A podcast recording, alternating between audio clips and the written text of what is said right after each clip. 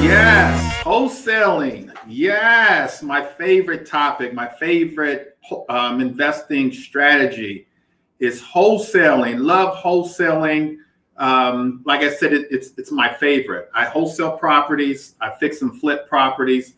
I own a portfolio of real estate um, where I get passive income from. But my favorite is wholesaling. For me, um, there's no better way to make money investing than wholesale. There's just no better way. Um, novice investors, new investors, best entry point for investing is wholesaling. So we're going to talk about wholesaling um, this evening. Uh, get get pen, get paper, um, take some notes.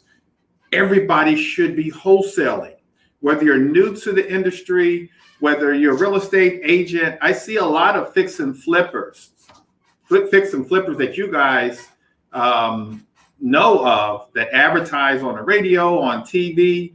Um, now they're wholesale. So they're advertising to generate leads, but they're really wholesale. That's what they're doing. I have an agent investor um, named Danielle who um, a family member passed in her in her family. A family member passed recently, and um, the house was also deeded to another family member. That family member contacted her and said, um, "I need to sell the property." And so Danielle, instead of she took a look at the property, property needed about 180, 190,000 dollars worth of work. And she said, I, am not going to go through all that. I'm just going to wholesale the property. So she contacted a cash buyer. Cash buyer took a look at the property. They negotiated a deal where Danielle made $35,000 wholesale fee. She didn't put up any cash. She didn't use any of her own credit. No contractors um, were involved. All she did was find another investor. And in a very, very short period of time, Danielle made $35,000 in her pocket. Um, reason why I like wholesaling is um, it's one of our cash building strategies. And as a real estate investor, there's two cash building strategies. One is wholesaling, and the other is fix and flip. With wholesaling, there's little to no risk. You're not using any of your cash. You're not. No one's looking at your credit. Um, great entry point. The average um, wholesale fee here in our area in the DMV is, I'll say, um, around twenty thousand dollars, fifteen, twenty thousand dollars. Uh, I have some wholesalers who average thirty thousand dollars.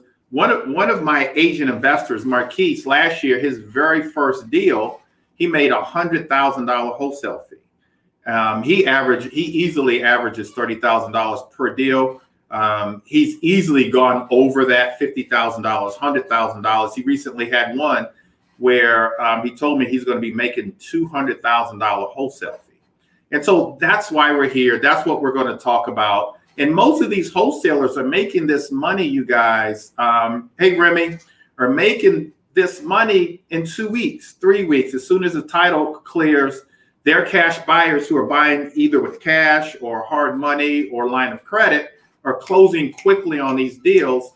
You get your money wired to you um, from the settlement table, and then you're off to find another deal low risk, um, high reward. All right, so let, let's get into this, you guys. Um, I want this to be interactive. So if you have a question, go ahead and put it in the comment section. Um, but let's get into all right. So wholesaling. So wholesaling is probably new for a lot of you guys. You probably have heard the term. It's a real estate investment term, wholesaling. It's simply locating a property, a distressed property, um, and then finding the motivated seller who owns that property, negotiating with that motivated seller um, at a price where then you can then assign that contract. You can assign that contract to another um, investor. We call them a cash buyer. Actually, um, Patricia's on the line now. Uh, we're going to be doing a deal today where Patricia is going to make a wholesale fee. And she found that deal really just through networking. people that she knows. And so that's one of the ways that you find properties. Um, and we'll talk more about how do you actually find the motivated sellers because that's the key to wholesaling. If you can't find the deals, you're not going to make any money. The key to real estate investing really is finding the deals. And the investor, the wholesaler that can find the most deals is going to make the most money. So it really comes down to lead generation, marketing. We'll talk a lot about that.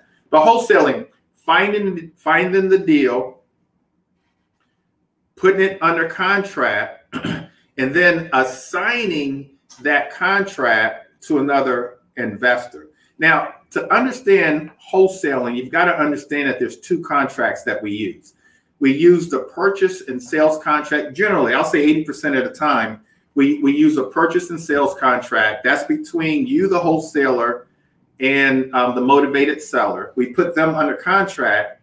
Then we use another contract called the assignment agreement. That's between you and the, you, the wholesaler, and the cash buyer or the other investor. On the assignment agreement, the assignment agreement is simply going to state that that cash buyer, let's say I'm the cash buyer, that I'm going to take over all the rights and responsibilities of that of that sales contract, that purchase agreement. But more importantly, I'm going to pay you, the wholesaler, $15,000, $20,000, $30,000 for the opportunity to take over that purchase agreement. So there's two contracts. Two contracts must be must be um, signed um, you've got to know your contracts, you guys. You got to study the contracts, know your contracts. And so that's wholesaling. We're not dealing, we're really not dealing with contractors. Um, you're not dealing with the repairs.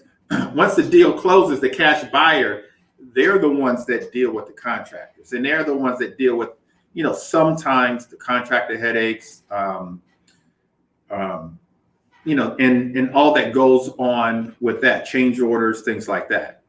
Um, so, some of the advantages of wholesaling, like I mentioned, you need little to no experience to do it. Like um, I have wholesalers in my coaching program that um, one, one comes to mind. Amanda comes to mind. She went through my coaching program. I have an eight, eight week course. Went through, went through my coaching program. Um, one thing that really resonated with Amanda was bandit signs. And so um, Amanda went out and bought bandit signs. Bandit signs are those signs that you guys see on the side of the road that say "We buy houses." She um, bought about 50 bandit signs, put them all over her area. She wanted hers to be different, so they were hot pink. So they were a hot pink color. Uh, about 30 days after having the signs out, she got a she got a phone call from um, a lady who um, husband had passed. It was a probate deal and she said I, I, need to sell the property i actually went to with her on the appointment and we negotiated with the lady a price um, amanda had her own cash buyers list found the cash buyer and on that deal on her very first deal with little to no experience amanda made $35000 as a matter of fact closing was on her birthday she was out of town and we we wired the money to her from settlement on her birthday. What a great birthday present. $35,000, very little experience. So, to get into the game, you guys, to change your lives, um, to start building generational wealth, um, it doesn't take a lot. It doesn't take a lot of experience. Amanda didn't use any of her own cash, didn't use any, any, any, didn't show any of her own credit. Now, listen to me, you guys. Here's, here's the key. I mentioned that um, in real estate investing, there's two strategies. One's a cash building strategy, and that's um, wholesaling and um, fixing and flipping properties. We do that for cash. The other strategy in real estate investing is your buy and hold strategy. We're buying holding for um, equity appreciation and cash flow.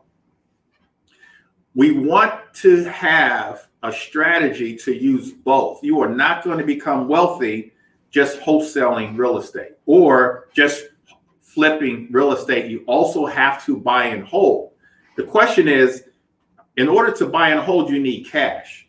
And so we're, we're using the cash um, from wholesaling to then take some of that money to then build long-term wealth buying and holding, buying and holding residential properties, buying and holding multifamily properties. A lot of my investors are buying and holding Airbnb, vacation rentals. um, things like that. So keep that in mind. So when we do that, you know, I, will I'll talk to you guys today a lot about not needing credit to um, to wholesale, but you do need to start working on your credit while you're building up your cash and while you're building up your cash reserves. Start working on your credit because because in order to build long term wealth, we want to buy and hold, or at least take some of that cash um, for a long term invested and maybe put it in the stock market if you know the stock market, Divid, um, uh, dividend stocks or something like that that's long term. But we want our money to work for us. The problem with wholesaling is um, once we stop wholesaling, then our cash goes away. We're not making any more money. The reason I say to buy and hold as a long term strategy is because when we stop buying and holding, our, our, our income continues. Matter of fact, it increases because we can go up 5% on rents every year. And so the cash flow keeps going, the equity and appreciation keeps going up the longer you hold on to the property. All right. Here's what I want you to understand with wholesaling and any other real estate investment strategy you have to know the math. Second to being really good at finding the properties, second to that is knowing the math. The number one mistake that real estate investors make, the number one mistake is buying the properties wrong. You have to buy the properties right. How do you buy the properties right so that um, when you sell, when you assign, when you wholesale, you're going to make money and you're guaranteeing yourself that you're going to make money. You've got to know the math. So we call that math um, the main the, the, main formula, we call it the Mayo formula. Dietrich, hey, Dietrich. Um, and so Mayo stands for maximum allowable offer. I go over this every Tuesday night with my investors. We have a Q&A every Tuesday night. I go over um, the Mayo formula with my investors. I drill it into them because I want them to make money. I don't want them to lose money. And so if you guys are taking notes, write this down. Here's the formula. And I'll give you an example.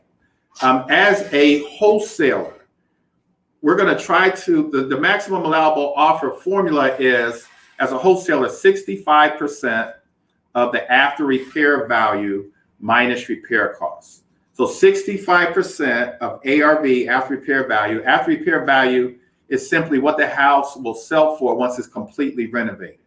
And so once it's it's got granite countertops, stainless steel appliances, new hardwood floors, uh, new windows, roof, uh, kitchen, bath, everything is completely renovated.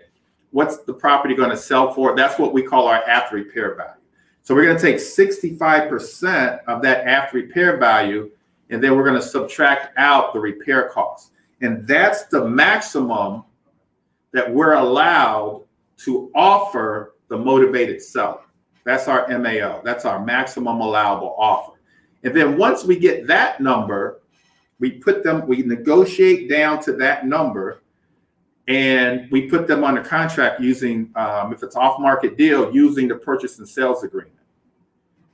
Then once we have them under contract, now we go to our cash buyers list. We're going to build a list of investors. We're going to build a list of investors that would be happy to purchase our property or take over our contract at 70% of the after repair value minus repair costs. And so they're going to do it at 70%. There's a difference of 5%. That difference of 5% or 5% of the after repair value, that's your wholesale fee. That's your wholesale fee. Um, quick scenario. Um, let, let's say that the after repair value on a property is 300,000. So ARV is 300,000 you found this property. Um, it's it's an auction property. You've bid it the property. You did your math. Um, you determined through research, through pulling comps, that the after repair value was three hundred thousand. You're going to take sixty five percent of that three hundred thousand to get one hundred ninety five thousand minus repair costs. And so let's say that the repair cost is sixty thousand, and so uh, we're already at 195 minus the 60,000. That's 135,000. So 300,000 times 65% is 195 minus $60,000. That's 135. That 135,000 is the maximum that you're allowed to offer the motivated seller, 135. Once you get them under contract, negotiate down to 135, now you're going to do the math for uh, the cash buyer so that you know what to offer the cash buyer. A lot of it, a lot of um, wholesalers, they offer um, too high and they don't get their deals um, um purchased, get the contracts assigned. Um, so we're going to do 70%. So 70% of 300,000 is 210,000 minus the $60,000 in repair costs is uh, 150. And so that if we're able to find a cash buyer to assign that contract for 150, they sign the assignment agreement. You just made yourself $15,000. So you got under contract for 135 you put a cash buyer under contract for 150,000, you just made yourself $15,000. Generally speaking, I put on the assignment agreement um, either two weeks or three weeks settlement. Um, I make sure as a wholesaler, I'm sending the purchase and sales agreement and the assignment agreement to the title company. And I try to choose an investor friendly title company, someone that I know, someone that I've used before and I let them do the title work. I make sure that on the on the HUD, CD, Alta, that my my assignment of fee is there, and I make sure that they have my wiring instructions and they wire me my money. And so that's that's how wholesaling works. You've got to you you have to know the formula. Um, you have to build a cash buyers list, and then um, you've got to do the math. You've got to know the math um, one one piece of advice that I would give is I would definitely make sure that I had cash buyers that could help me through the process, um, a coach or a mentor. You guys need a coach or a mentor to really help you um, throughout the pro- process. Hopefully, I'm not making it sound um, as easy as some people would think it really is um, because it's not. If it was that easy, everybody would be doing it. But it's not that difficult. And I'll give you guys some examples. A, a lot of my um, a lot of my agents, a lot of my agent investors who are wholesaling properties on a regular basis. Um, Steve, for example, one, one of my agent investors, Steve, um, he, he he he goes driving for dollars. He's got a great network of people that he's branded himself with and they send him deals. And along with his real estate commissions, he's also wholesaling real estate. Um, one, one of my one of my investors, Asia, was in college. She was she was in college when she started coming to our meetings. We prior to COVID, we would have monthly meetings, and she would come to it. One thing that resonated with her was probate probate deals. And so between classes, she would go to the probate office uh, once a week, um, bring home all the new filings. In her dorm, she would handwrite the letters and envelopes to the personal representatives of the estate. Um, one morning, she got a phone call, and a personal representative called. It, it was the husband of the deceased of his deceased wife. Um, he called, said, "I got your I got your letter. Can you come take a look at the property? Now she's a sophomore in college. She went to the she went to um, she came on one of our calls on a Tuesday night call, and we prepped her. She had her paperwork. She had her numbers. Uh, we ran comps for. Um, we teach how to negotiate, and so she went on. She ran the appointment on her own. She was able to get the motivated seller to um, sign the contract. She assigned the contract to one of our investors and as a college student, she made $10,000, a quick $10,000, closed in two weeks. And she's been investing ever since. And so if these people can do it, you guys, you guys can do it too. A um, couple tips.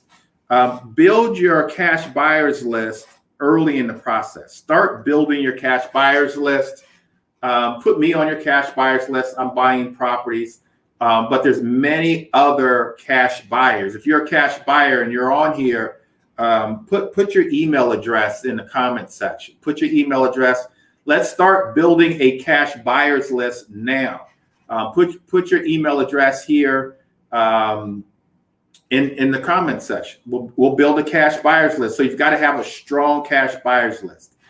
Listen, if you're if you're finding properties, let's say in Baltimore, Maryland, for example, make sure that you have a separate cash buyers list for investors who are buying in Baltimore.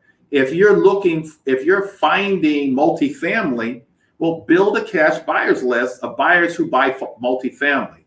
If um, Cullen is in the house, write down Colin's information. If you're um, in Washington, D.C., and you're finding properties in D.C., find a cash buyers list of cash buyers buying in DC. Um, don't restrict yourself to just one cash buyers list that um, that doesn't service actually what you're finding. I, I have an agent investor. He's one of my agents, but he finds he specializes in land, and he's always finding land and he's finding great deals. He ran into an issue where he didn't have a lot of cash buyers who bought land, and so I sat him down. I said, "Look." we, need to start finding cash buyers who buy land. And so that's what you have to do. And that's the type of cash buyer, not just any old cash buyer. Um, a, a, lot of people um, will put um, will will build cash buyers list and really not have the cash buyer to to assign the deals to. So find a good cash buyers list. Um, some of the places to um, find cash buyers. The number one place to find cash buyers, you guys, is at the auction.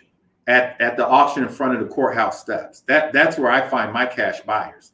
Um, there was a time prior to COVID where you could easily go to a REIA meeting, uh, a meetup. Um, I used to have a meetup.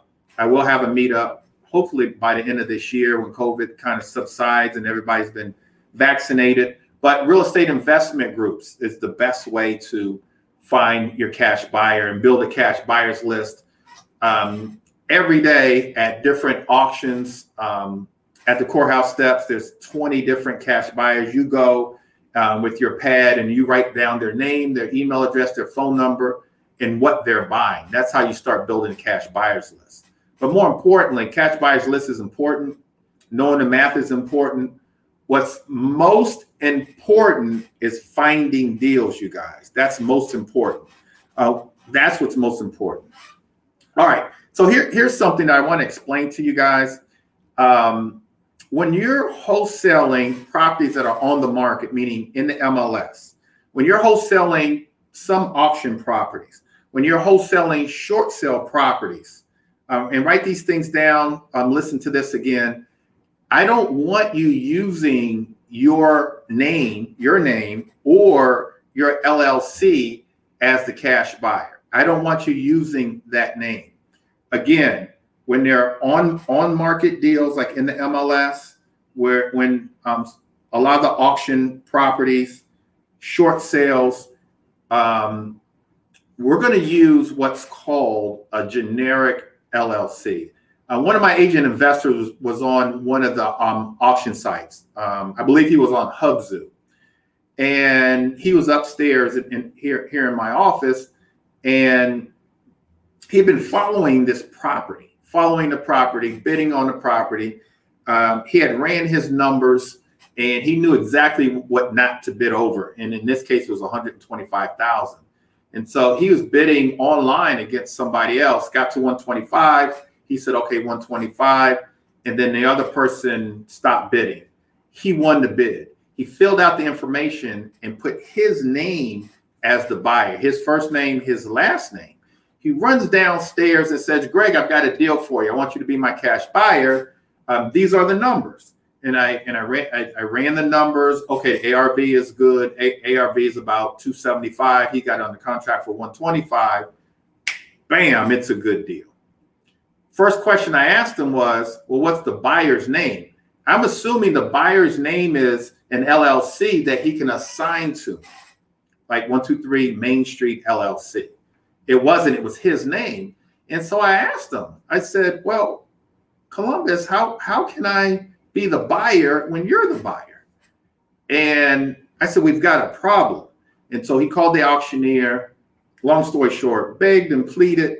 And so they sent an addendum allowing him to change the name to an, to an LLC that he that I then took over. And so on those deals, we put the buyer's name as what I call a generic LLC. We'll make up an LLC where there's nothing in it. Um, once we win the bid, we'll get the articles of incorporation, um, and I'll take over, or the cash buyer can take over that um, that LLC. Um, if you have questions, ask about that. Kind of went fast. I mean, through that pretty quickly, but you've got to understand that I don't really want you um, to ever really use your name. Now you can use your name on our investor contracts if it's a if it's a off market deal. You can use your name because on our investor contract boilerplate in there, you put your name and it already says and or assigns.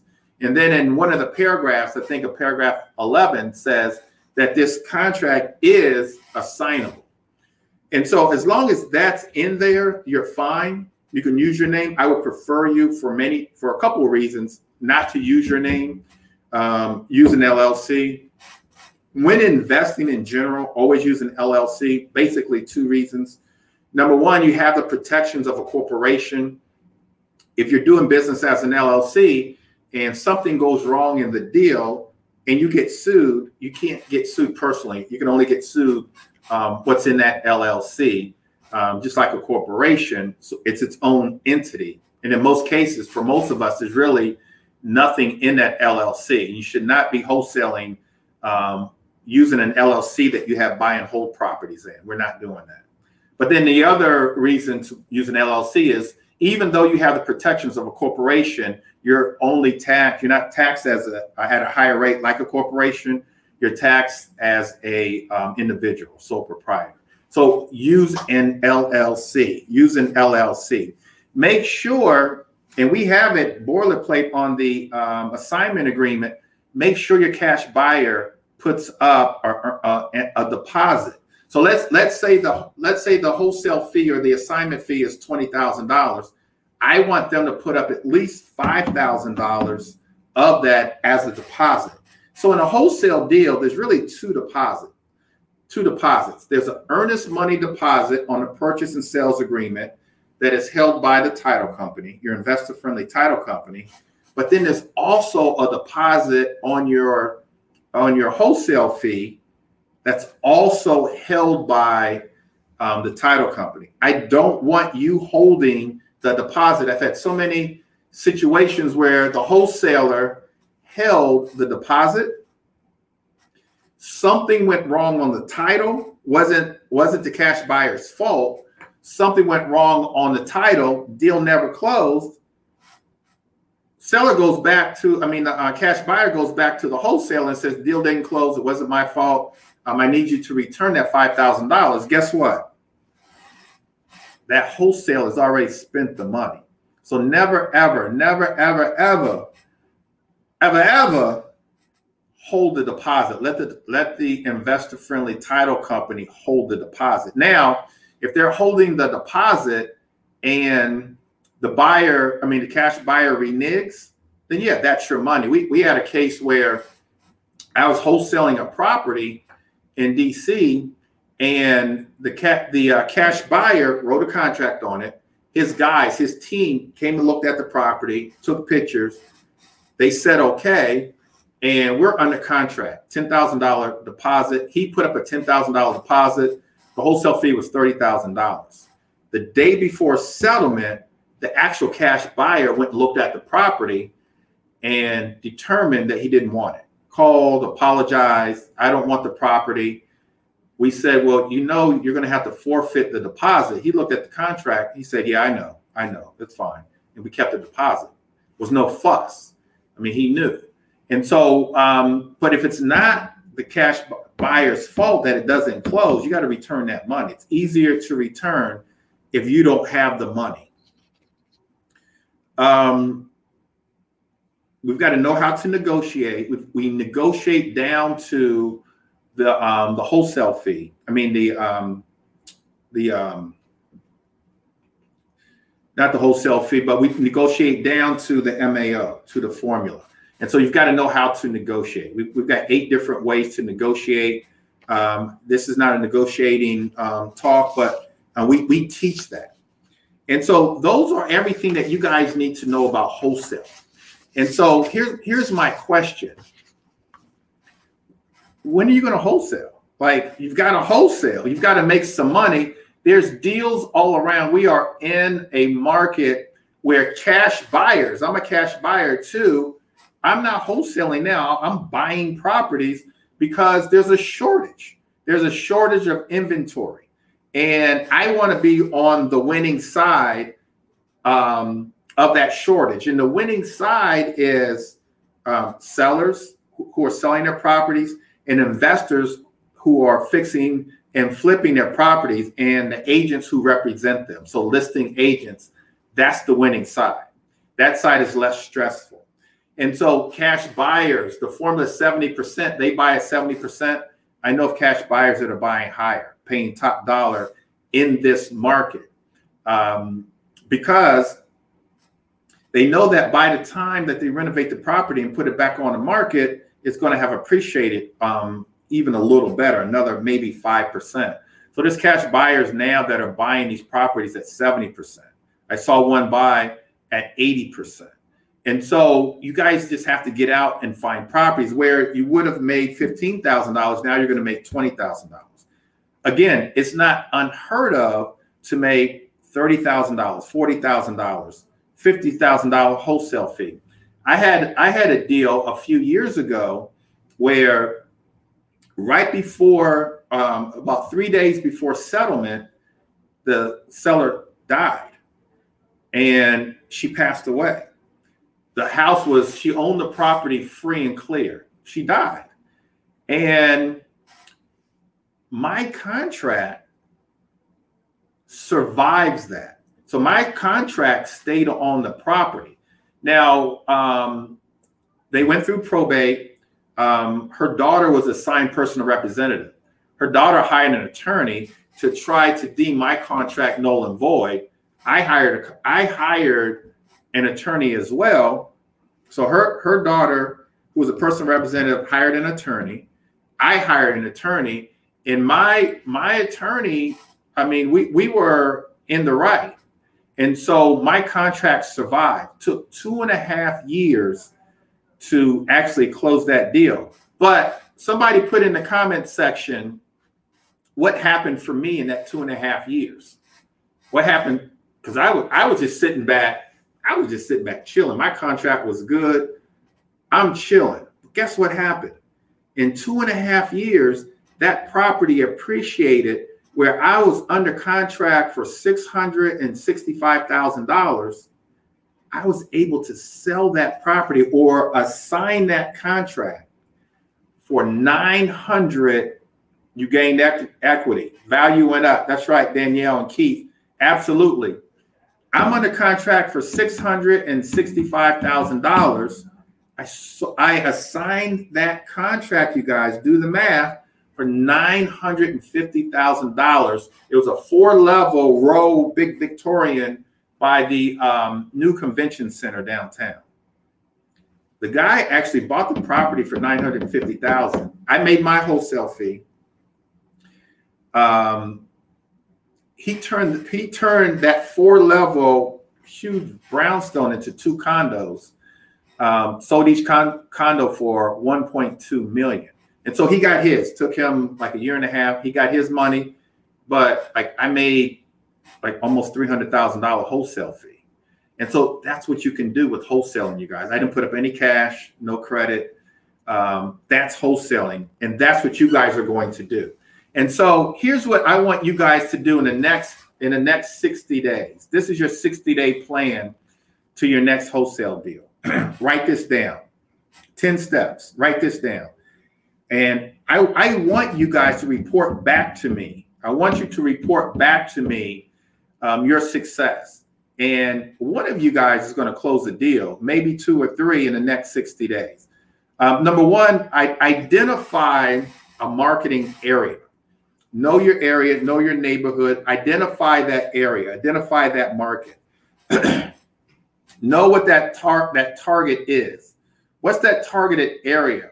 A place where you grew up, a place where you live now, place that you frequent often. Dominate that area. You want to you want to put up bandit signs in that area. You want to send um, letters or postcards to all the absentee owners in that area. Letters or postcards to all the owners in that area that own their houses free and clear. You're going to get a list to do the mailing. And you're going to get the list from list, listsource.com, listability.com, melissadata.com. Get that list, build that list. You can also get the list from PropStream or realeflow.com. Um, two of the CRMs I'll talk about in a second. Get the list, do the mailings there.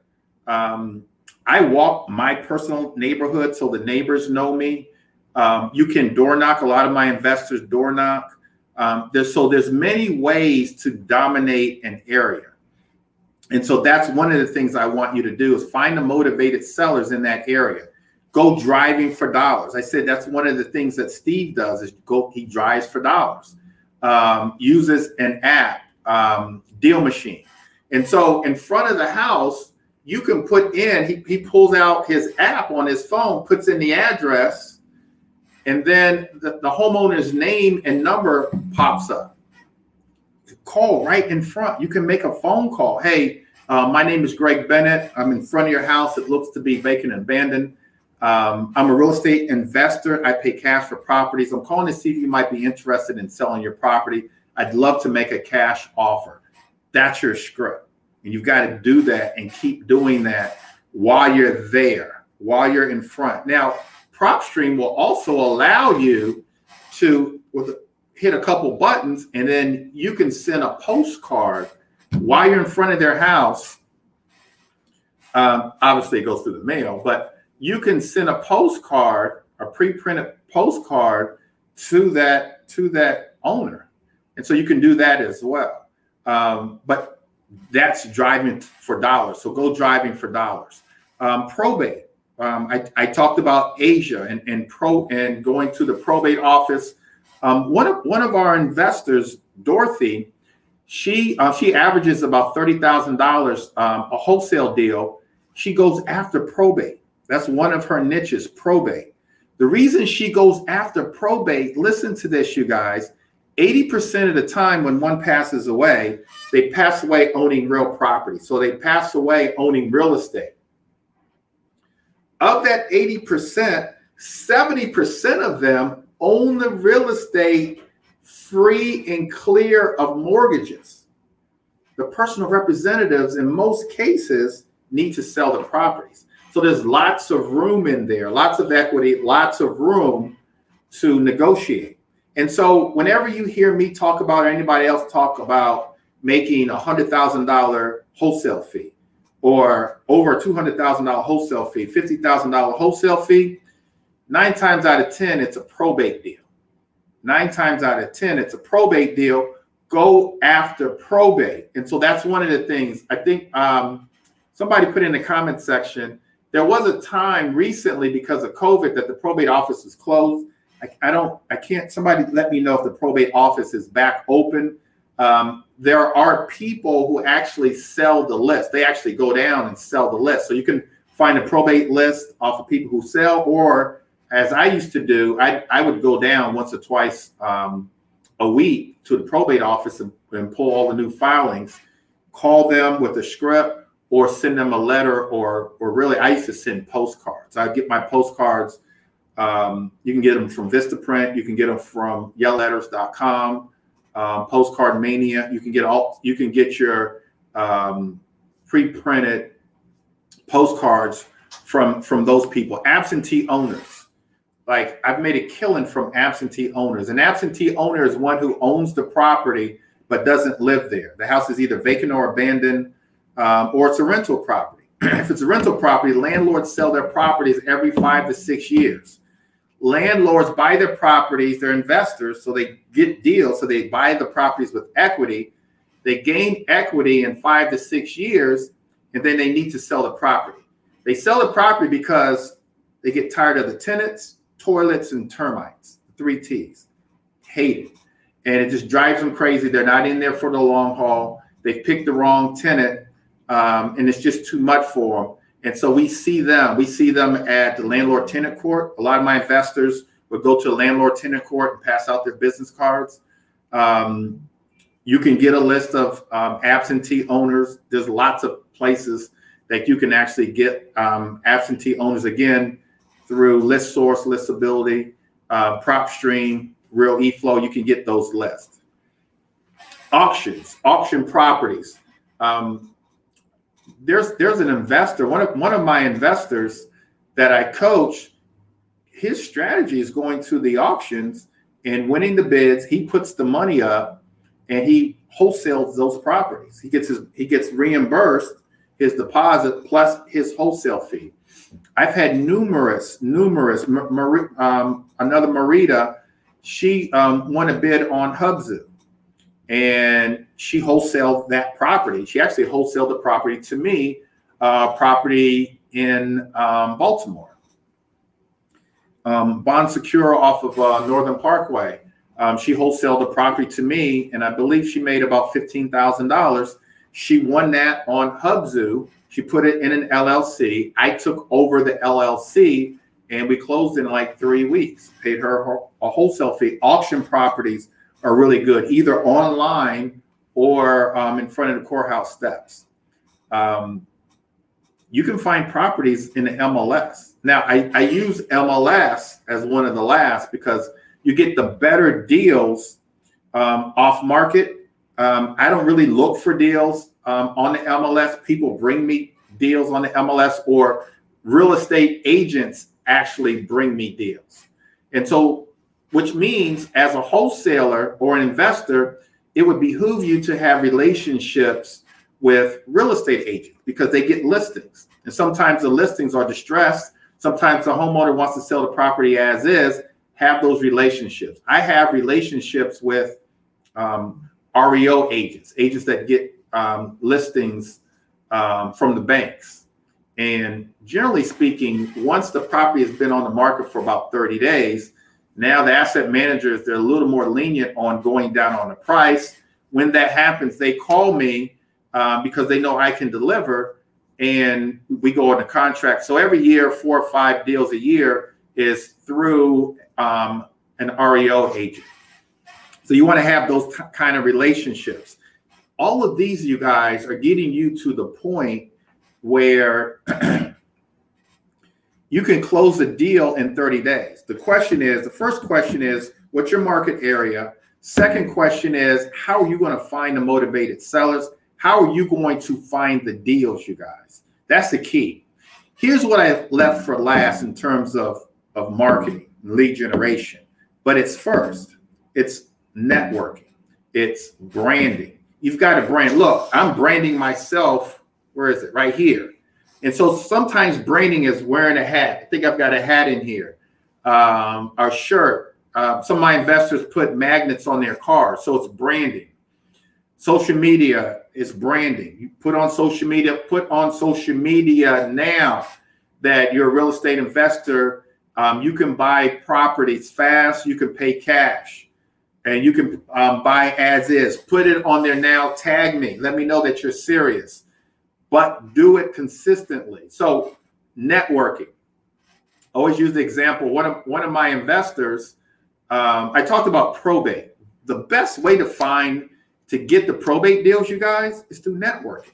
That's the best way um, a, prop, a, a personal representative would rather sell to someone they know than someone that they don't know, someone that's calling them, someone that's sending letters um, um, and postcards. And so one of my investors, Gary, he's branded.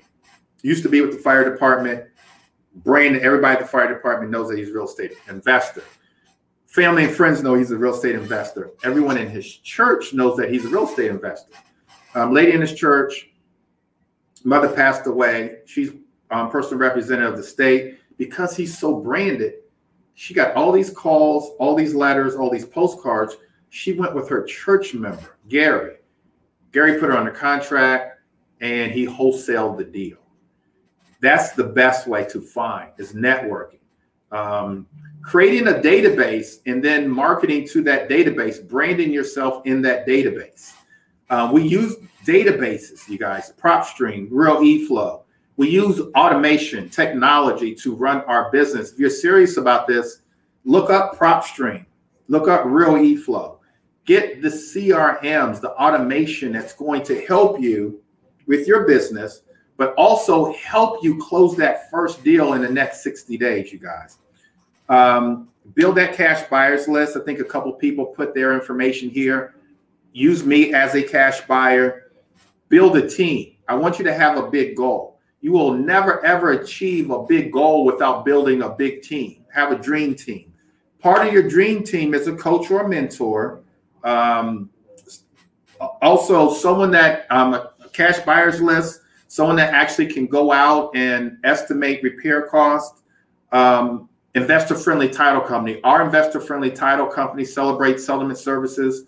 Um, are investor friendly. They close all of our my deals, all of our investor deals. Um, they're located in my real estate office, and so they're learned on real estate investor investing. Their investors themselves. Um, real estate agent. If you guys don't have a real estate agent, um, obviously an accountant, um, but build that dream team.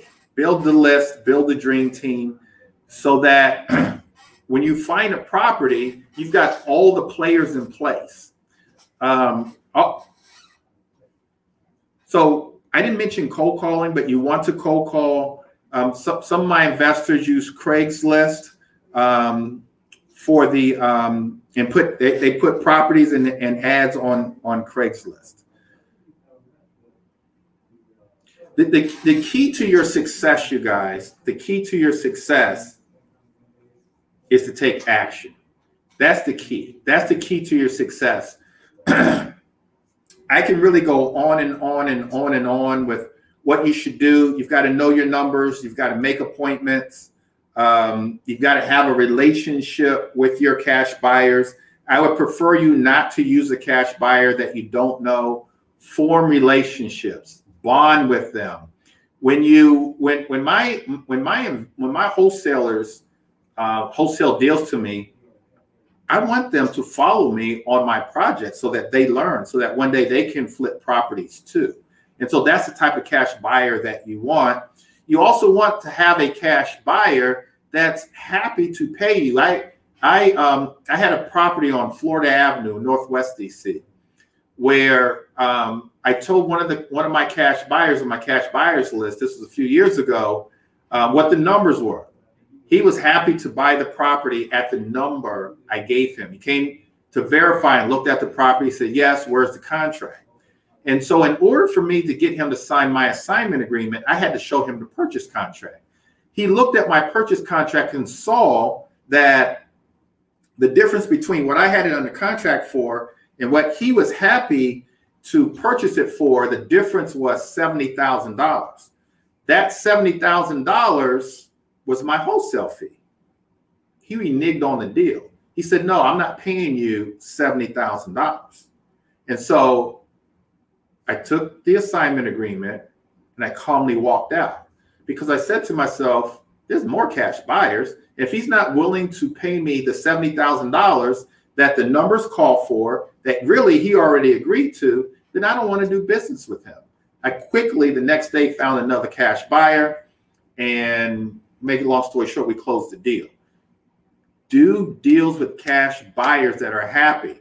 I once paid a couple years ago, one of my agents, one of my agent investors had a deal, probate deal. She worked that deal, put it on the contract. Um, I started negotiating with her. I was below my Mayo formula. I mean, I was at probably around 60%. She said, no problem. she was real calm. No problem. That's fine. I get the I get the contract, and I'm paying a hundred and twenty thousand dollar wholesale wholesale fee. Now my numbers are brilliant. My numbers are good. I'm happy. I see her number 120,000. Got to admit, it took a deep breath. But you know what I said to myself? I'm happy. I'm happy she's getting hers. I'm happy to pay her. I paid her a $120,000 wholesale fee. She made that $120,000 wholesale fee in three weeks. I rented the property, I mean, renovated the property. Took me probably seven, eight months to renovate the property. Um, had some change orders. I had to go up on the property, up a level. Um, so it took a while with permits and inspections and things like that. I made in seven or eight months, happy to make it $120,000. She made her $120,000 wholesaling in three weeks. Didn't use any of her own money, didn't use, um, didn't show any of her own credit. That's why I like wholesaling. And so when I find a property, I ask myself, number one, is this a property that I can wholesale? I, I ask myself also, is this a deal where I can use some type of creative financing to purchase the property? And then lastly, I ask myself, is it, you know, can I go the traditional way? But wholesaling is my first option. Um, always, always, always, always. Um, as I said earlier, as far as I'm concerned, as an investor, it's the best strategy. Um, I've been doing this a long time, you guys, over 30 years. And one thing that I personally try to stay away from now, um, because all I think about is retirement, is reducing uh, my risk, reducing my stress. And the way to do that is through wholesaling and then taking that cash and then buying and holding. So um, I have my cash building strategy. So I wholesale to hold, wholesale to hold. Do I flip? I do. I, I do flip. I've got four projects going on now, but um, my favorite is wholesale. And so I want that to be your favorite. And I want you guys to do some of those things that I've already talked about um, to get your first deal in the next 60 days. Here's, here's a question that I get all the time.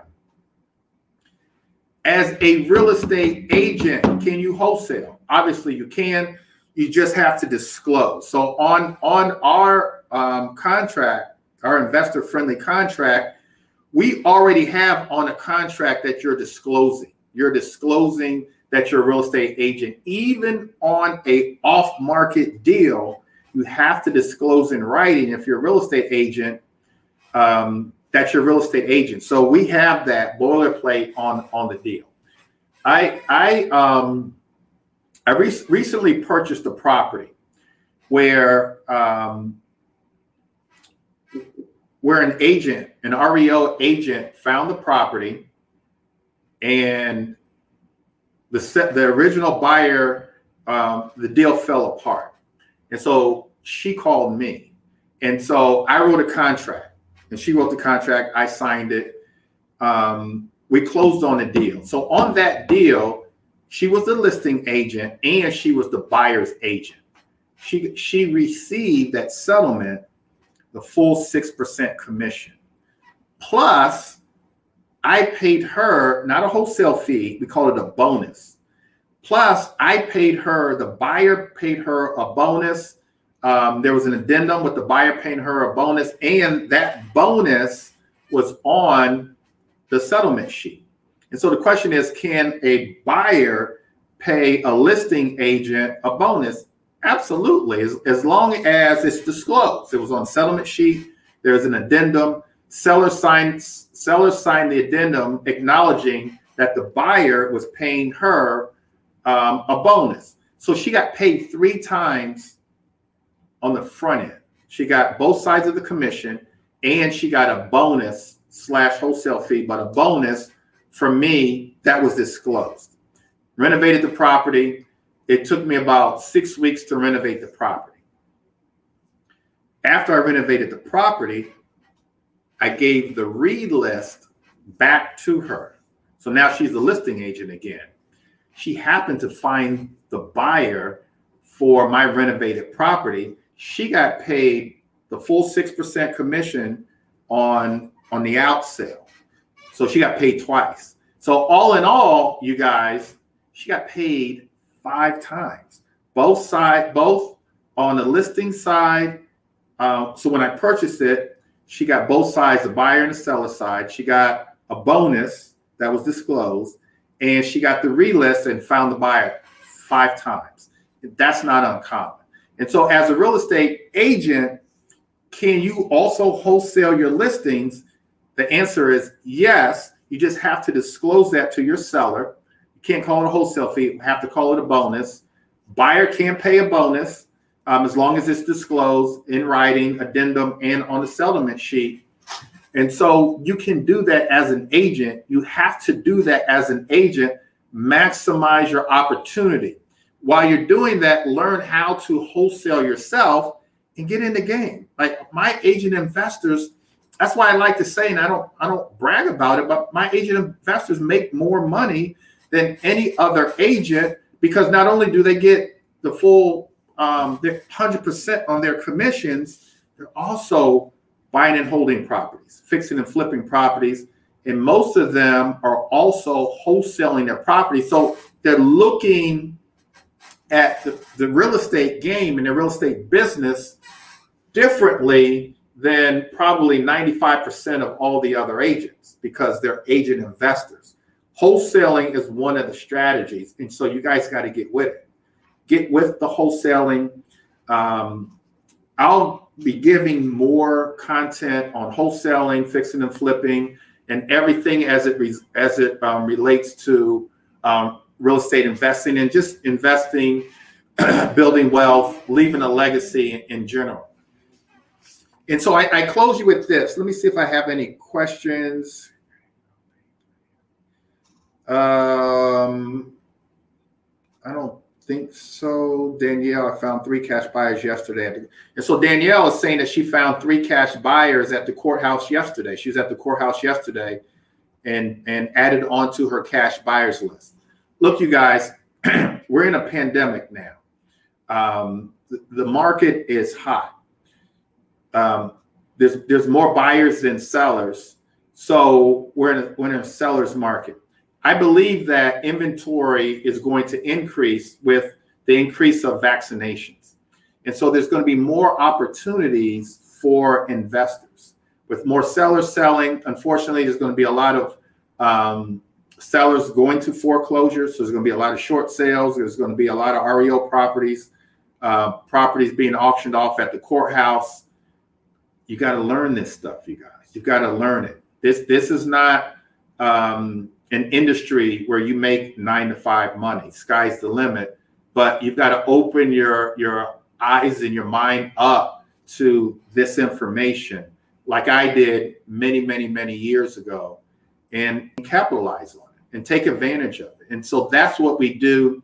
That's what we do here at Bennett Realty Solutions. If, if you're interested in, in joining our brokerage, go go to joinbrs.com. It's, it's scrolling on the on the bottom there. Um, joinbrs.com. Um, follow me on Instagram, um, Greg Bennett Invest. Um, some of you guys are on my YouTube channel. Um, be a part of that. Join that as well. Um, look, you guys, um, contact me if you have any questions about anything that I've talked about. But let's get going. Let's go. Wholesaling, fixing and flipping, buying and holding. Um, let's maximize the information and let's live up to our fullest potential starting today. Let's close our first deal in the next 60 days. You can do it. But you got you have to take action. You've got to learn this stuff and not be afraid to fail take action, be the best that you can be. Let's go. Let's go now. All right, you guys, take care. God bless. A lot of you guys here. Um, thank you guys for being here. If you need anything, call me. Take care. God bless. And I'll talk to you soon. Have a great, wonderful day. And so I'm going to give you my five favorite um, um, creative financing strategies. But you only do these, you guys, when the numbers work. The numbers still have to work. The numbers at the end of the day still have to meet the Mayo formula. Um, but the beauty of this one was I didn't have to go out and get any financing. I used his his mortgage. He was happy. He walked away. I was happy. Um, I saved money on closing costs, and you know I, I made my money. And so we we use write this down. We use um, subject to deals. I do subject to deals where I know that the seller is distressed. And so the seller has to be distressed. The numbers have to work. Um, they often, subject to often works um, if the seller is getting ready to go to foreclosure and the numbers still work for you. Um, anytime that you can take over a mortgage, I, I had another one. One one of my coaching students um, was calling a list of pre foreclosures. So she was calling a list of pre foreclosures. Um, called a lady. She said, Yes, I need to sell quickly. Come to my house. Um, I'm going to foreclosure in two weeks. And so she actually sent me. She couldn't make it. I went to the property. I talked to her. I ran the numbers. The numbers worked. I brought her mortgage current. She agreed to move out. She she um, moved out with uh, a relative. I stopped the foreclosure by bringing the mortgage current. Um, renovated the property. She signed the agreement, of course. Paid her to sign the agreement. Paid her to come back and sign the documents at settlement. And again, I made fifty, sixty thousand dollars. Didn't have to go out and get a mortgage on that property whatsoever. Um, paid her mortgage, brought it current, and she was happy. And as a matter of fact, at settlement, she was crying because she just thought, you know, she's going to lose everything. And so, subject to, subject to, um, I have a subject to um, contract that spells out everything that you need. Um, you don't want to use a regular contract. Um, whether it's you know the state contract for realtors or the regular investor contract, you've got to use a subject to contract. I've had my attorney draw up a subject to contract. Uh, so that's subject to, and that's probably um, my favorite creative financing strategy. Every property that I look at, I want to do subject to. I want to leave that mortgage on the property if I can. And maybe 10, 20% of the time um, it works out but I want to do subject to. And I and so I encourage you whenever it's, a distress situation and the numbers work, use subject to the existing mortgage. And again, if you guys have questions, put in the comment section. Um, private lenders. I use a lot of private lenders um, to purchase my properties. Typically, whenever I fix and flip a property, if I'm not doing subject to, I'm using a private lender. And so there's a myth that you guys have heard of kind of growing up that you could buy real estate using no money down. Well, it's not a myth. You can. And so I've got a property that I'm renovating now in the Brentwood section in Northeast DC, where I acquired a property um, for 300,000. Um, I, I got the 300,000 from a hard money lender. And so now I need um, money for acquisition. I mean, for uh, repair costs. So the hard money lender lent me the repair costs. I got one loan for acquisition and repair costs from a hard money lender. But I still need money for closing costs. And so I've got a number of different private lenders that lend me money at generally speaking around 10%. So they lend me money for at around 10% um, so I borrowed money. I, think I borrowed fifty thousand dollars on this particular property.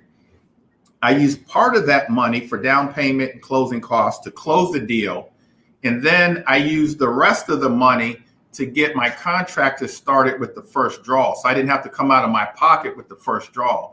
On this particular property, we've got three draws. I, I believe the renovation cost is about one hundred and twenty thousand, so it's forty thousand dollars a draw, and and so that that so part of that first draw, um, which is forty thousand dollars, I used twenty of that, twenty of the money that the private lender gave me um, to get started with the first draw, to get them through the first draw, and then the lender reimbursed me the whole forty thousand dollars for the first draw. So I bought that property using none of my own money, closing costs, down payment, um, and to get started with the first draw, I used from a private lender.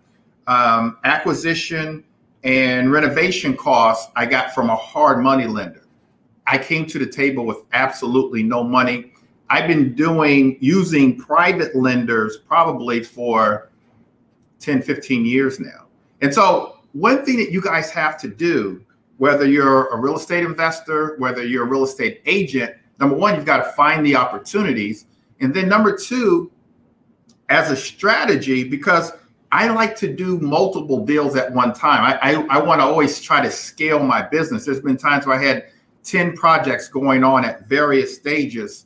And so um, you start to use up a lot of your own cash.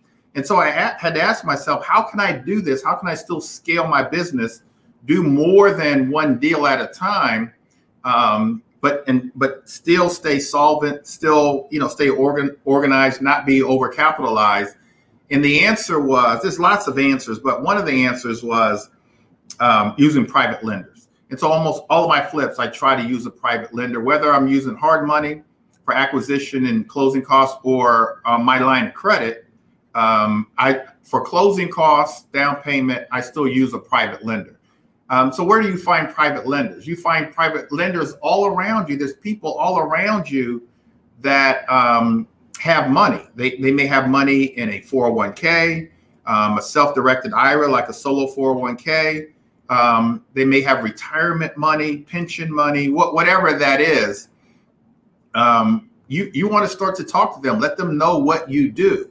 Um, for this particular property, I didn't do this because I have relationships with my private lenders, but you want to put together a, a package, um, the property, information about the property, the comps, what the after repair value is, and show that. Um, what the repair co- repair cost is, the scope of work, the draw schedule, all of those types of things, pictures of the property, pictures of all the houses around the property. And so you want to put a package together to give to that private lender. And then you want to show a track record. You want to let them know, you know, I've, I've flipped this property, done that property. And if you haven't, then you talk about someone that you know, or me and my partner, or my partners have done this to get the money to do it. And so I have a number of private lenders that often call me, Greg, you've got anything? And so I use them. them I'm happy to use them um, to leverage what I'm doing to really scale my business. Um, and then flipping properties, as you guys know, is probably one of the best ways. It's, it's the number one cash building strategy that we have as investors. Um, that and wholesaling real estate are the two really big cash building strategies. Um, flipping properties is number um, the number one cash building. And here in our area in the DMV, the average flip is about about hundred thousand dollars. Um, nationwide, it's about seventy thousand dollars. So, uh, but with high high uh, reward is high risk. So with flipping property is high risk. You minimize the risk by borrowing the money. Happy to pay it back. I look at the lenders as my partners. I look at um, the private lenders as my partners, and so you know I minimize my risk. So I want you to minimize your risk here's what I do with my private lenders. I have them sign, I sign a promissory note. And so I sign a note, a promissory note um, on on for the private, and it what it spells out is how much I'm borrowing, when I'm going to pay it back. Generally, I say I'm going to pay it back within six months or when this particular property closes, whichever um, occurs first. It'll state the interest rate that I'm um, willing to pay. And then what I do is I also give a personal guarantee. I'm so confident in what I do. I um I give a I give a personal guarantee um, on what I um, on what I'm promising them. So Patricia says that I'm I keep freezing. Um, I, I don't see that I'm freezing, but um, maybe I am. I apologize if I am if I am freezing. But private lenders, you guys, you've got to get them. Um, you can make a lot of money investing in real estate, but it can be cash um, intensive. Minimize that by um, using other people. There's lots of people that want to get into the game of investing, they just don't know how. And so, what you need to do, what I did as a young investor, is I prided myself on finding deals. And so that's what you've got to do. So, and I still pride myself on finding deals. And so when you find deals, now you have options. And one of the options is to flip the property. Um, along with that, getting other people to help because they want to be a part of it. A lot of people they have money, but they're in um, savings accounts where they're getting less than one percent on them. They're in CDs where they might be getting one percent. They're in mutual funds, and sometimes the mutual funds you know, are, are getting three, four, five percent, you're promising them 10%. And every now and then I'll I'll pay even more than that, up to 15%. And that money is annualized. So they get, you know, 10%, 15%, you know, um, compounded over um, over 12 months. All right, so that's how I, I buy my flips using private money um, along with my, my line of credit or a hard money lender. All right, so we got subject to, we've got private lenders. Um, and in the end, I'll talk about combining some of these. My, my third favorite um, creative financing strategy is owner financing. And so the very first property that I bought, I was 23 years old. I had just, you know, I've been, I'm a, I was a big fan of this gentleman by the name of Carleton Sheets. And so um, he used to do these late night infomercials. And I was probably, I don't know, 20, 21 years old. And um, I was fascinated about real estate and real estate investing. I had read that the richest families in the world, 95% of them gain their wealth through um, real estate. So, you know, at 17 years old, I said, I'm going to get into real estate. And so I was in college. I was up late one night. Carleton Sheets came on infomercial. Didn't have the money, borrowed the money, paid for his information, um, books and cassette tapes and things like that. Read them from cover to cover. Listened to the tapes.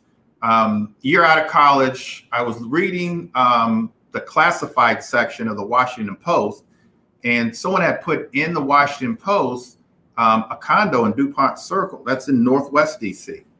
And and I said, I'm going to try my hand. I was 23. I was like, I don't have anything to lose. They was talking about owner financing. And I remember Carleton Sheets had talked about owner financing. So I reread that that chapter and I made an appointment, went to the property, and long story short, negotiated with the owner where I would buy the property. Now, at the time, you could do these types of deals. I would buy the property, we'd go to settlement, they would be my bank. And I would pay, they would hold a note, an interest only note for five years. And I agreed to that. So I paid interest only for five years. During that five years, I rented the property for those five years. When that five year period was up, I then refinanced, paid them off, and kept the property. And so that's an example of owner financing. Now, owner financing is done just a little different, uh, or I would recommend doing owner financing a little different. Now, what I do instead of taking a balloon for five years, um, I'll have the seller hold a note, but a, a, note that's principal and interest over two years.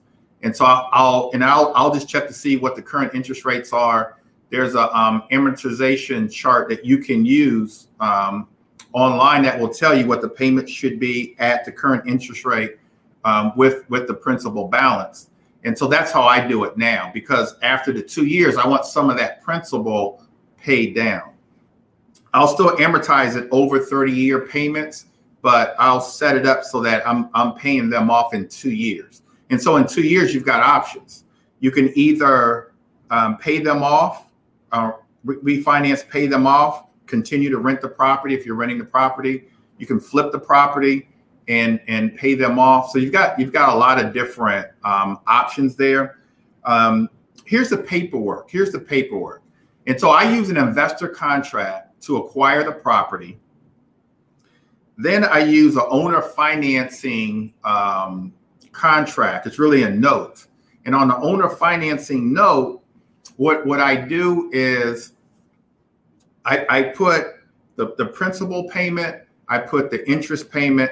So I spell out on the owner financing note all the details of that note. And so both that note and the contract gets recorded and I make the payments. And so that's owner financing. Owner financing is best used, in my opinion, when the owner owns the property free and clear. That's the easiest way to do owner financing. Um, um, is when the owner owns the property free and clear, or when the owner has a very small note on the property. Otherwise, I'll do um, if they have a note, especially if they're behind on the note, I'll do a subject to. But if they're free and clear, so I, I ran into a gentleman in uh, Baltimore who had three rental properties. He owned them all free and clear. He didn't want the capital gain taxes right now. He's getting ready to retire. He wanted to pay capital gain on his properties after he retired. So he, had, he hadn't retired yet. And so um, he so he had, he came to me and said, "What should I do?" He I said, "I'll buy the properties. Um, you hold the financing, and in two years, um, you you would have already retired. I'll go ahead and and um, refinance these and pay you off." And he agreed because um, he in retirement he's in a lower um, tax bracket, and so that's a, that's another reason, another um, strategy when people they don't want the capital gain immediately to um, use owner financing. So um, I love using owner financing. I use owner financing as often as I can, um, especially if they tell me I want to sell my property and I want to, um, and they, they don't have a, a, note. And then so I'll try to put together a deal. I'll try to negotiate a deal where they're holding financing. I was in negotiations, it didn't go through, but I was in negotiations to buy a commercial building um, about six or seven months ago, eight months ago, and I was I I was going to get them. The deal was that I was going to get a note from a lender, and I was going to have them take back a second, which they were willing to do, take back a second note for two years, and I was going to draw up the same way I just described on a commercial property that I that I had negotiated down to about um, uh, two million dollars. But because of COVID and, and a few other things, the deal just didn't work out. Um, but always know it's easier to do a second mortgage, a second note, if you're going to do a second with an owner versus a lender, because most lenders want to be in first position. Um, but a seller, uh, a motivated seller, they, they don't care. They'll take a second position um, as long as that note is a lien on the property. And so, owner financing, you guys do owner financing um, whenever you can. Let the owner be the bank. All right, so we've gone through subject to buying subject to the existing mortgage, using individuals um, as private lenders, and then um, owner financing. Fourth is, and I love this too, is JV agreements, joint ventures, doing joint venture agreements. Um, I had a property in the Trinidad section of Northeast a couple years ago where um, I, I, actually a wholesaler found the property at the time. It was a time where I was doing like five or six or seven um, different properties at, at one time. It was a great deal. I didn't want to pass it up, but um, didn't have a lot of cash on me at the time. And so one of my investors said, "I'll put up all the money." And so I said, "Okay, let's let's do it." And so we entered into a joint venture agreement where I had the property. Um, I was going to manage the property, get my contractors there, sell the property. Um, they were they had a, a, job where they just too busy. All they want to do is put up the money, so they put up all the money. And in this case, we split the profit 60 40, where I got 60, they got 40. They were happy with 40% of the profit. And so we did a JV agreement. And so we actually signed a JV agreement. They put up all the money, and I basically did everything else. Now, I've done joint venture agreements with contractors where I put up the money for acquisition, they put up the money for rehab, they manage the rehab. Um, and then when we sold the property, we split the profit 50 50. Um, they would give me receipts for the um, for material costs and we paid the material costs back. Um, I didn't pay them for labor, just material costs. And so they renovated the property and they wanted a piece. They wanted a piece of the action, not just the regular um, renovation costs. And so I've done joint ventures with with lenders, with uh, other investors. And so I like doing JV agreements because I, I like the leverage. I like being able to do multiple deals at the same time. I don't have to get a full piece of the pie. I can split that pie up. I can get half or sometimes a little more than half. I'm happy with that because I want to do a number of deals. Um, I don't want to spread myself too thin, and I don't do as many deals as as I used to do. But um, you can do more deals using these creative financing strategies. And so, one thing that I would start working on, you guys, is try to find um, other investors, or they don't even have to be investors. They could just simply be people who have money, um, whether they're what we call an accredited investor or not. You know, preferably an accredited investor who, has a certain net worth and a certain understanding of what they're getting themselves into. But um, the way you scale, the way you go from doing one deal at a time. So when I was 23 years old, my goal was to buy one property at a time. And so I bought the first property in, du- in DuPont Circle. And then every year after that, I bought one property.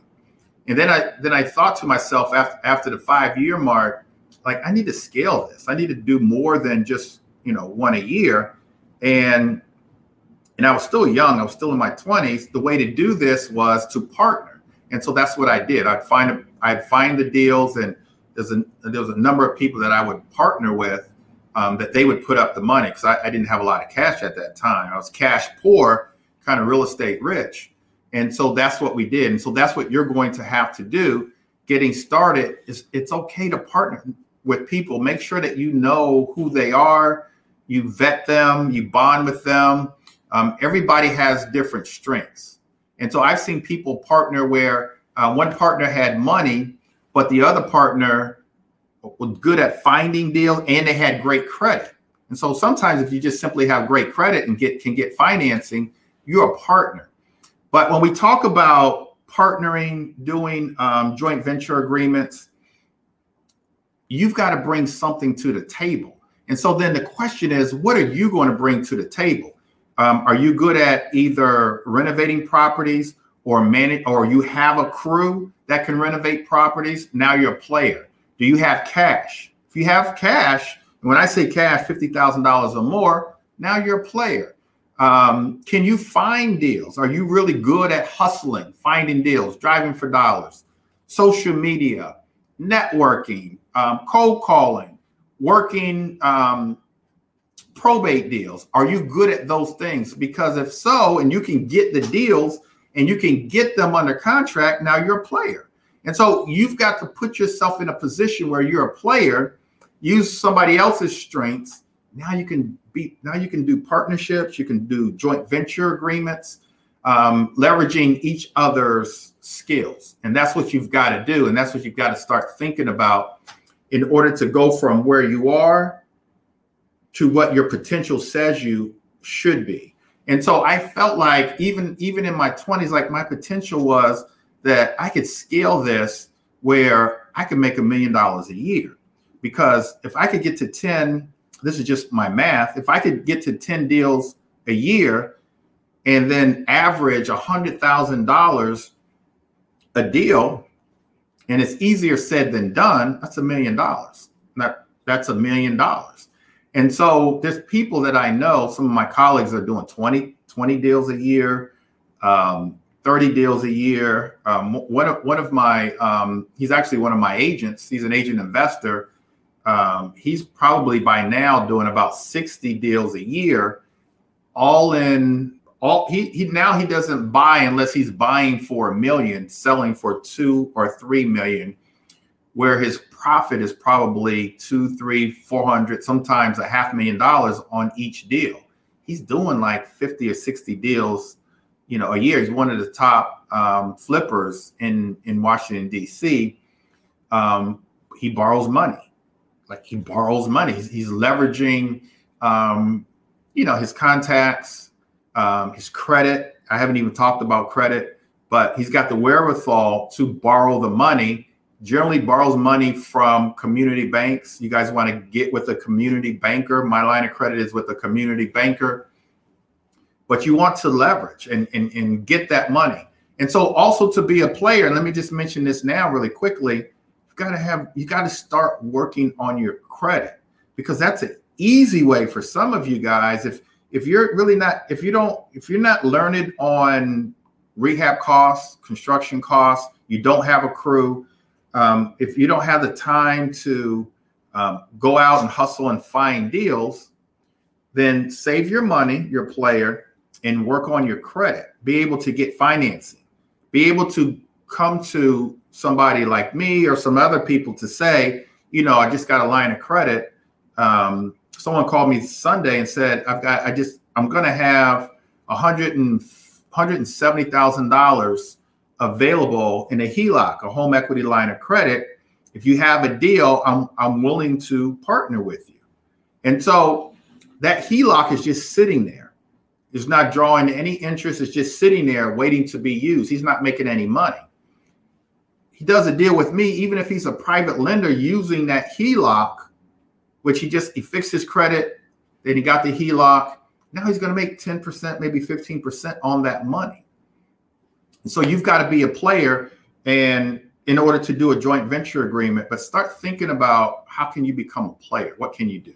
All right. So we talked about subject to private lenders, owner financing, joint venture agreements. And again, joint venture agreements can, the split can be whatever you want. I feel like sometimes when I'm doing almost everything except for bringing the money, um, you know, I generally split between um, around 60 40 split. When I deal do, deal with a um, contractor, I'll split it 50 50. Um, I'll take I'll, I'll use my line of credit to acquire the property. They take care of the rehab. We split 50 50. As long as the, as long as the responsibilities and it's spelled out in your joint venture agreement, as long as the responsibilities are kind of split in half, and in most some most cases it's not exactly half um, generally speaking, one partner is going to do more than the other. And the partner that's going to do more than the other, you've got to be okay with it. It's all right. You got to get through these deals. It's okay if you're splitting 50 50 and you do just a little more. You can't have any angst. You can't be in your feelings about it. Let's get through these deals. You needed that partner in order to get to where you were. So it's okay if you do a little more. It's all right. And so, um, and so that's what we've got to do. All right. And so uh, owner financing same as and so Donna Cole is asking is owner financing the same as a land contract? No, but a subject to a subject to is the same as a, um, what we call a, what we used to call when I first got in the business a land contract. So we used to call subject to back in the day a land contract. So that's subject to Donna. Um, all right. So the last one is um, lease option, and so I got my real estate license back in, I was an investor first. Um, and then for about five or six years, investing. Um, I was in IT, I was a computer programmer, senior systems analyst, um, but I'm an entrepreneur through and through. And so um, I later left. I was I was investing. I had my IT job and I was investing. The real estate agents were moving too slow for me. So I said, let me just go ahead and get my real estate license. And so I got my real estate license. So now I'm able to run my own comps, learn how to write contracts, started selling and got good at selling. Started selling back in the mid 90s, and I ran across this property that for me at the time, I was in my, I was around 30, 31 years old, the dream home.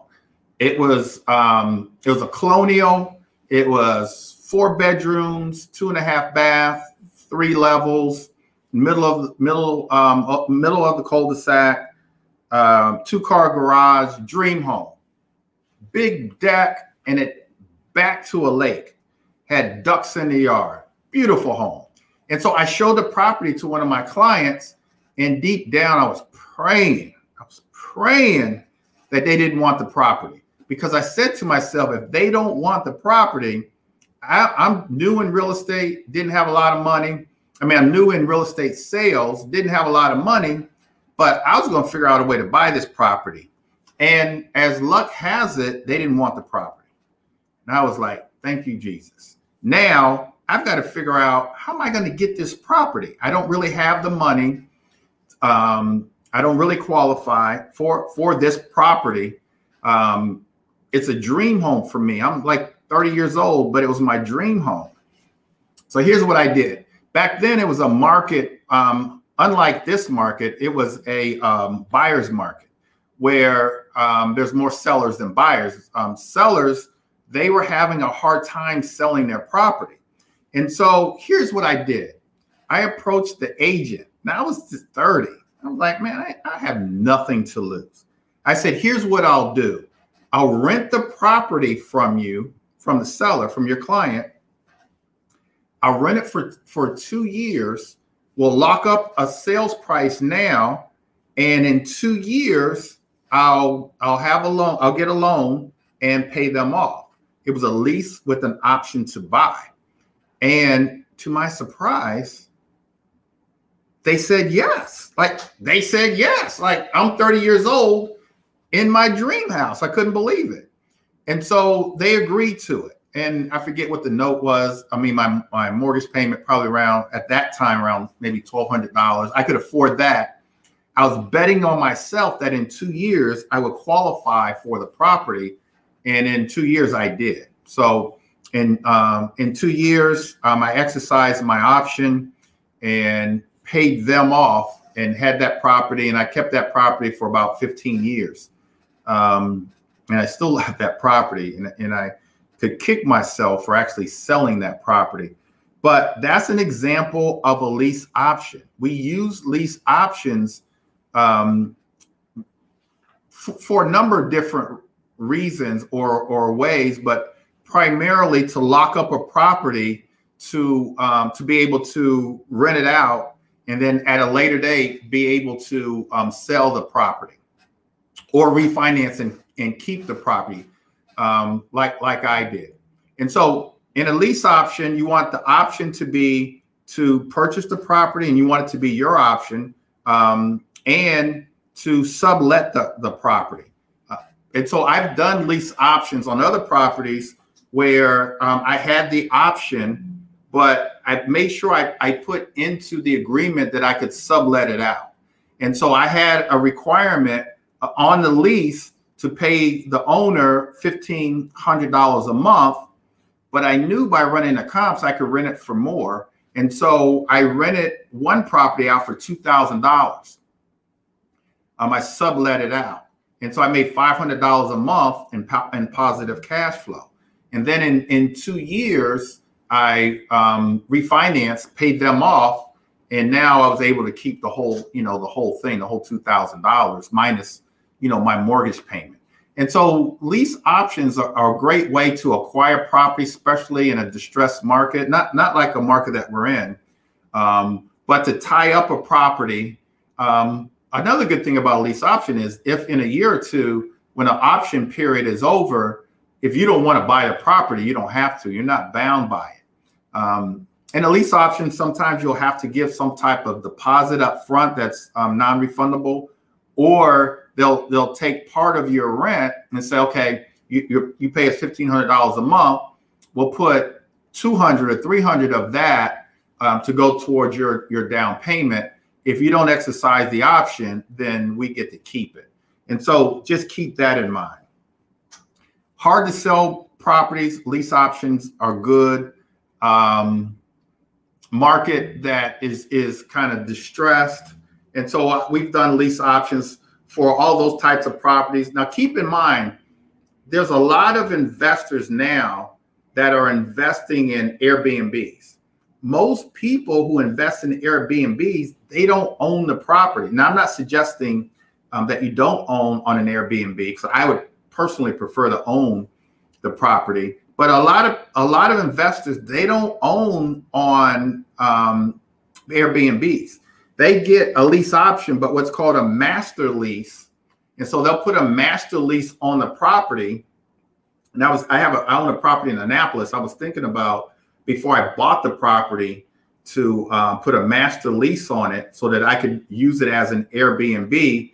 Um, but the master lease kind of states that you're going to keep the property for two years, five years, whatever it is um, that you're responsible for all the all the improvements on the property.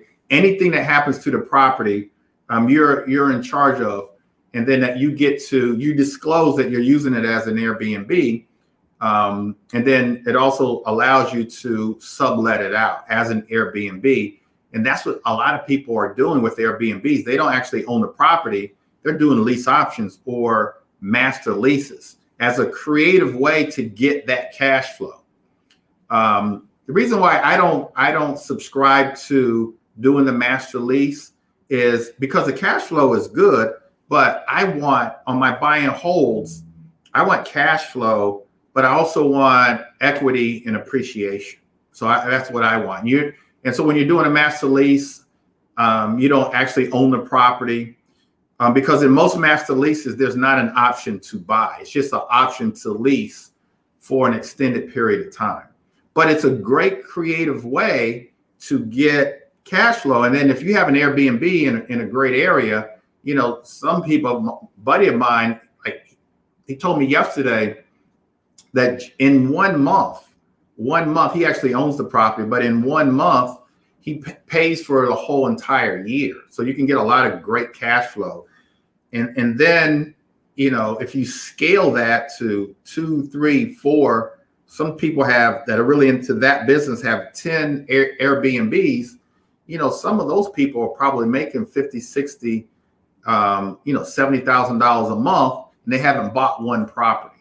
And so, um, and so that's lease options. Um, that's master leases.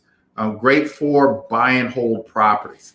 And so, kind of as a review, and you need to have creative financing strategies um, as part of your arsenal. I certainly do. Every property that I, I run into, I'm trying to use one of the strategies. I love using these strategies. I talk to my students about this all the time almost every time that we talk, I talk about these strategies, but it's the best way to acquire a number of properties, whether you're buying and holding. And a lot of these strategies you can use as buy and holds. Um, one of the first subject twos that I did probably about 15 years ago was a townhouse in Montgomery County, Maryland, Olney, Olney, Maryland.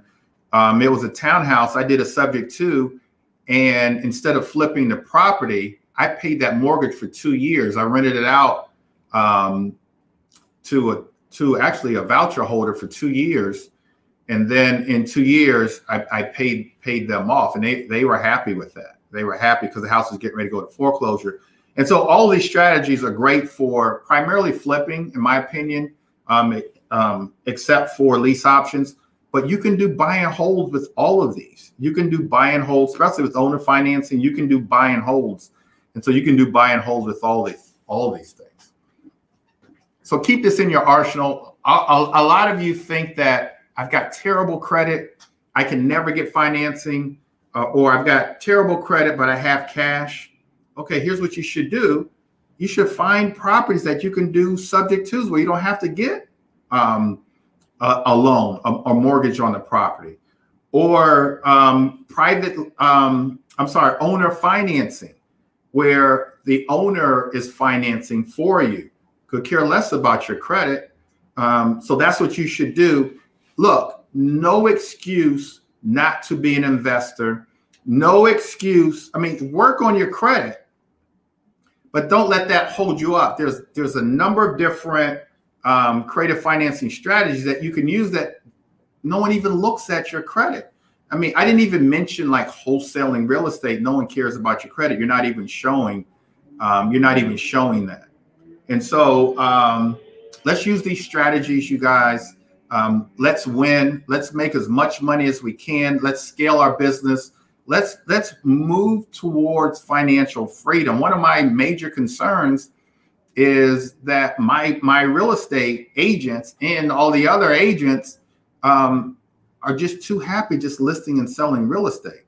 Like and they're running up against deals and they're happy to just list the properties. Happy to get 3% commission or 2.5% commission. No we're going to take these properties we're going to disclose that we're an agent and we're going to try to work it out. We're going to try to um, you know, use some some of these strategies or buy in the traditional way so that we can improve our lives. But we've got to think, like we, we've got to strategize. And you've got to be around like-minded people that um, know what to do, have the experience that can guide you in the right way. You will never ever retire financially free just listing and selling real estate. That's for the real estate agents. You've got to invest. Um, yes, you're happy. Yes, you're content with what you're making, what you're doing now. There's a whole big, a big world out here where there's agent investors. We call our agents agent investors that are making probably 10 times what you're making because you're just happy with the status quo. You're just happy just making a real estate commission. All right, so let me see if there's any questions. Follow me. Follow me here um, on my Instagram. Um, follow me now. Subscribe to my YouTube channel. Um, hopefully, you know, every week um, or a couple times a week, we're giving you um, some good nuggets, some quality information that can help you. Hopefully, you guys um, leave here today, and I'm getting ready to end this with some, just even some nuggets just to think about or to further read about. You guys contact me via um, Instagram. I'm happy to answer your questions. All right. Um, let me see, Lawrence. Let's see. Let me show his question. What suggestions do you have as far as financing? If I locate a property that I want to flip, I don't know any private lenders. Should I go to regular lend to a regular lender since this would be my first flip? Um, I just met the owner who intends to sell fairly quickly. I need to be able to move quickly when he decides to um, it's time to sell. And so, Lawrence, my suggestion would be obviously to, to give me a call. But um, if you don't have the money or if you can't get financing, my suggestion is to partner with someone. Partner with me. Lawrence happens to be um, an agent here in my office, but partner with me or partner with someone. Um, generally speaking, a lender, um, especially like a community bank, they they want to see you have completed two deals two deals. Now, whether you're a partner on that deal or you did it on your own, or you're just a private lender, they want to see what they call past performance. And so, oftentimes, my agents, I'll just put them on a deal, um, say, give me $10,000, um, I'll give you 10%, just to give them past performance. So, Lawrence, you need past performance in order to get the best financing. And that's from like a like a, a community bank um, or partner partner with someone that can help you and i'm happy to partner with you or there's many other agents in the office um, lawrence that you know that would be happy to partner with you look you guys when you guys are first getting started it's a learning curve there's no shame in splitting the profits for the sake of learning and so you've got to learn and so and it's okay it's okay to split the profits um, to learn. And so, so that's what I, I would highly recommend um, to you, Lawrence, to simply partner with someone. All right, so Jason is saying, seems like owner financing is good for probate properties, right? You know, honestly, it depends. Generally, on a probate property, um, unless they're distressed, the personal representative and the heirs, they want their money um, right away. Um, owner financing, they're not getting their money right away. Now, subject to, they will um, once the house is renovated and sold. Um, but generally on probate, um, e- even though in most cases, 70% of the time on a probate, um, the owner died owing no money on the property 70% of the time they die with the mortgage free and clear um, and I know I did say with owner financing, it's best used when there's no mortgage on the property. Probate is different. Probate, those heirs, um, especially if they're Generation Xers, so the baby boomers are passing away now. The Generation Xers are the ones who are generally the, the personal representative. They're the ones that were taught to go to school and, and get degrees, but consequently, you know, they're they're mainly, and I'm not stereotyping. It's kind of fun. Uh, working nine to five jobs. That's just what that generation was taught. So they're living paycheck to paycheck. They need that money, and so they're not going to do owner financing, generally speaking, because it's it, owner finance it takes longer to get to that money. And so when we see a Generation Xer who's a personal representative, we know that they want their money pretty quickly. Um, let's see. I don't think there's any other questions. I don't see any other questions. Um, thank you guys. Thank you guys for being here. Lots of you guys stayed on. I really appreciate it. Hopefully, hopefully this um, kind of enlightened you um, that you can do further research. Again, I'm happy to um, meet, you know, meet with you or answer any of your questions. If you guys are interested in our brokerage, um, go to joinbrs.com. It's scrolling at the bottom. Joinbrs.com. We'd happy to talk to you. Um, but look, let's let's really start working on our personal finances. Let's let's scale um, through information, through knowledge. Let's scale our income. Let's scale our finances. Um, I don't want your excuse to be I didn't have the resources, I didn't have the tools, I didn't have the support, I didn't have the knowledge.